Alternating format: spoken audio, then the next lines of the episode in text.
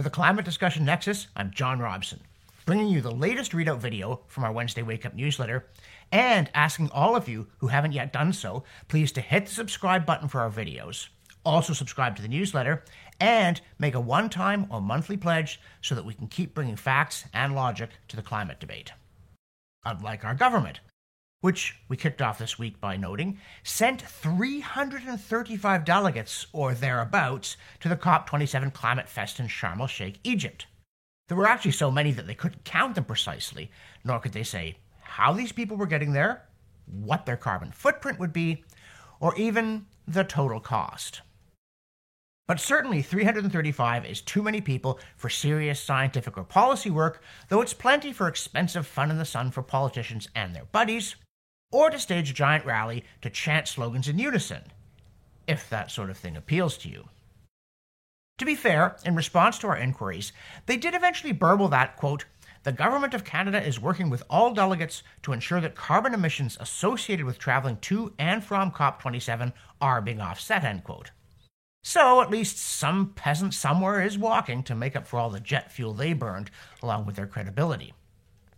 Oh, by the way, Postmedia columnist Brian Lilley, who's also been trying in vain to uncover which leading Canadian political prime minister stayed in the $6,000 a night suite in London during the Queen's funeral ceremonies, asked about accommodations for the immense horde of Canadian delegates to COP27 and reports that he was told, quote, that information could not be released due to security concerns, but the person who responded added, the minister was leading a diverse group, end quote.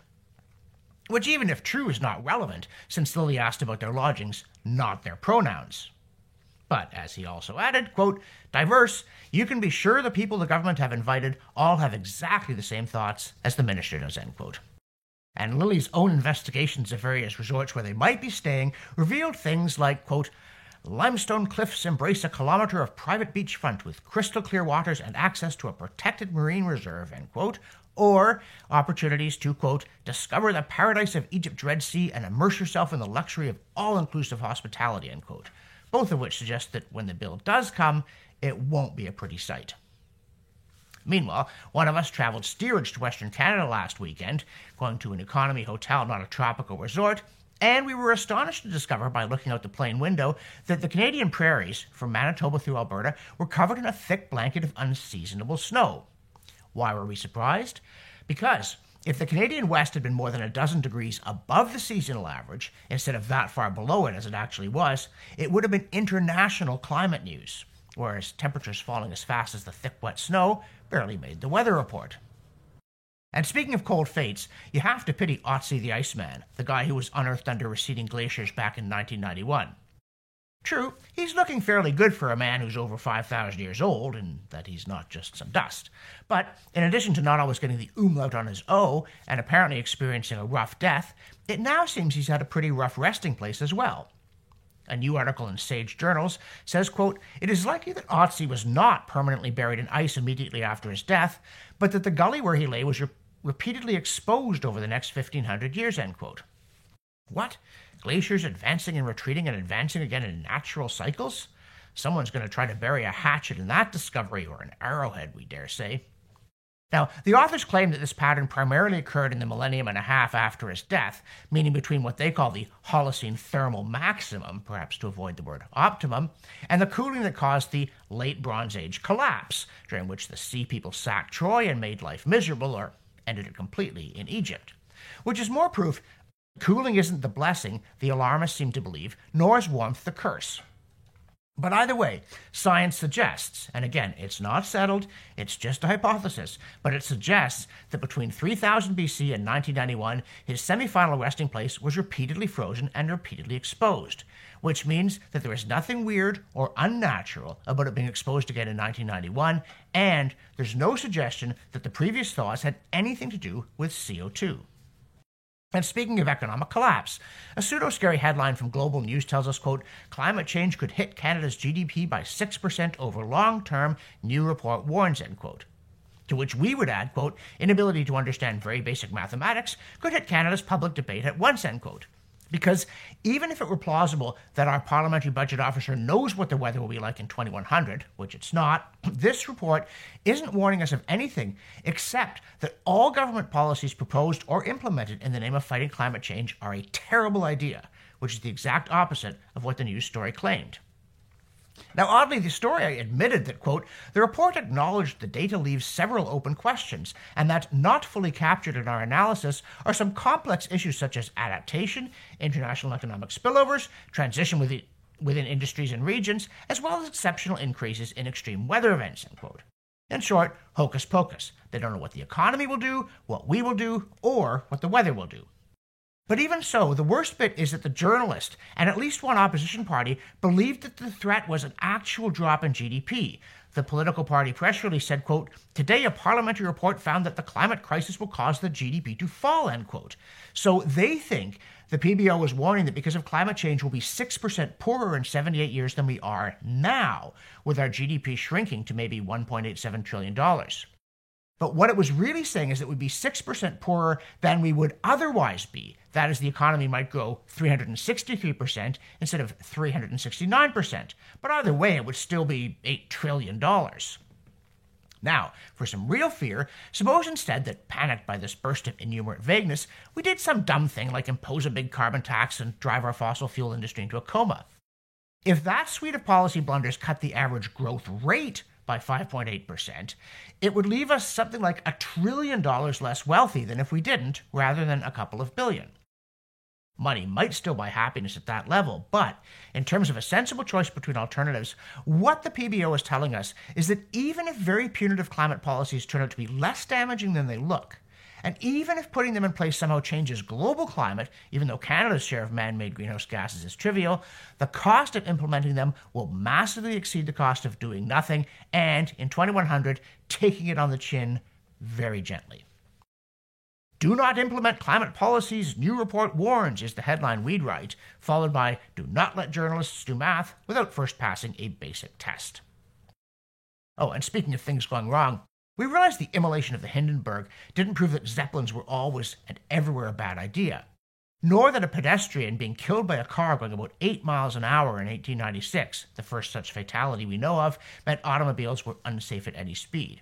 But it's still hard to overlook the fact that electric vehicle batteries are disturbingly prone to bursting savagely into flames. As Jo Nova recently pointed out, six people have died in New York alone, in 2022 alone, in house fires started by e bikes alone. If it were any other appliance doing this much damage, we have to assume it would have been banned by now. And it's no fluke. She quotes an NPR story that starts, quote, four times a week on average, an e bike or e scooter battery catches fire in New York City, end quote. Four times a week? Do gasoline cars do that? Do airplanes? As NBC observed in a separate story about New York EV fires, the Fire Department of New York Deputy Assistant Chief Frank Leeb told a briefing, quote, the lithium ion battery adds a different degree when we talk about the fire dynamics of it. These rooms flash over in just a mere matter of seconds, end quote. Flash over doesn't sound good, and it's not. That story quoted another fire official that, quote, these fires, they come without warning, and when they do go on fire, they're so intense that any combustibles in the area will catch fire. So we've seen secondary fires, end quote. Of course, the technology will improve over time, and yes, manufacturers will probably focus on not having them detonate and slay their owners and their owners' neighbors. Cars are certainly safer than they used to be, and in fact, so are blimps. And we concede New York tenements were dangerous before e bikes, so it's a matter of proportion. Those who say we're all going to die from climate change if we don't completely alter our civilization in the next eight years aren't famous for their sense of proportion. But they could argue that these fires are a price worth paying if the alternative is that the planet catches fire. But for the rest of us, the rush to adopt this new technology that's literally exploding into the marketplace might need the brakes applied. In the newsletter, we also note that with so many geological periods, it's hard to keep track even of ones that do exist, let alone invented ones like the Anthropocene. In fact, we even take the view that calling the Holocene an epoch is vainglorious. Sure, it might be when we humans invented civilization, but to the Earth, it's just a minor instance of the recurring warm but brief interglacial periods within the Pleistocene epoch, also known as the ongoing Ice Age, that began two and a half million years ago. So, what about this Meghalayan?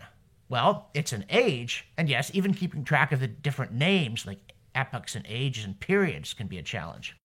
But Wikipedia incautiously admits that, quote, it was officially ratified by the International Commission on Stratigraphy in June 2018 and, quote, begins 4200 years BP, circa 2250 BCE or 7750 HE, with a 200 year drought that impacted human civilizations in the eastern Mediterranean, Mesopotamia, the Indus Valley, and the Yangtze River Valley, end quote.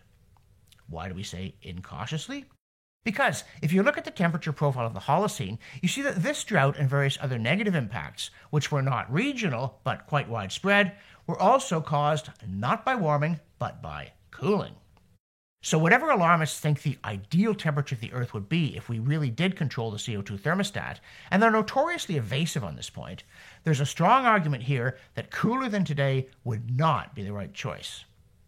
In the newsletter, we also continue our Everybody Knows series by observing that Glacier National Park in Montana had the park staff put up signs a decade ago warning visitors that due to global warming, the ice would be gone by 2020. Well, the glaciers are still there, it's the signs that are gone, or that have been rewritten to refer vaguely to future generations rather than to a precise date like 2020. That's in the past. Even though Everybody knows it's recent man made climate change that has been melting glaciers since 1800, but for some reason seems unable to finish them off on cue. Maybe not everybody. As Judith Curry just pointed out, the Montana Glacier started forming about 7,000 years ago, but they really cranked it up after the medieval warm period ended around 1400, and they maxed out around 1850 before going into a retreat, most of which happened before 1966. And as she also observes, Montana's had a series of record breaking cold winters in the past few years, so maybe they're going to make a comeback.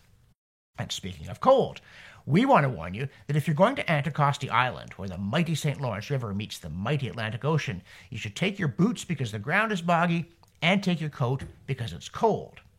In fact, a study of those peat bogs says that area was warmer in summer for most of the past 8,000 years than it is now.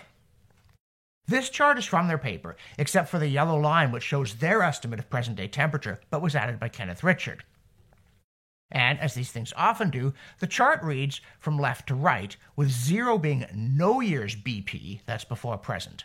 And as you can see, the line ends 150 years ago, showing that even during the Little Ice Age, it was much warmer there than it is now, and that it's gotten cooler in the last 150 years.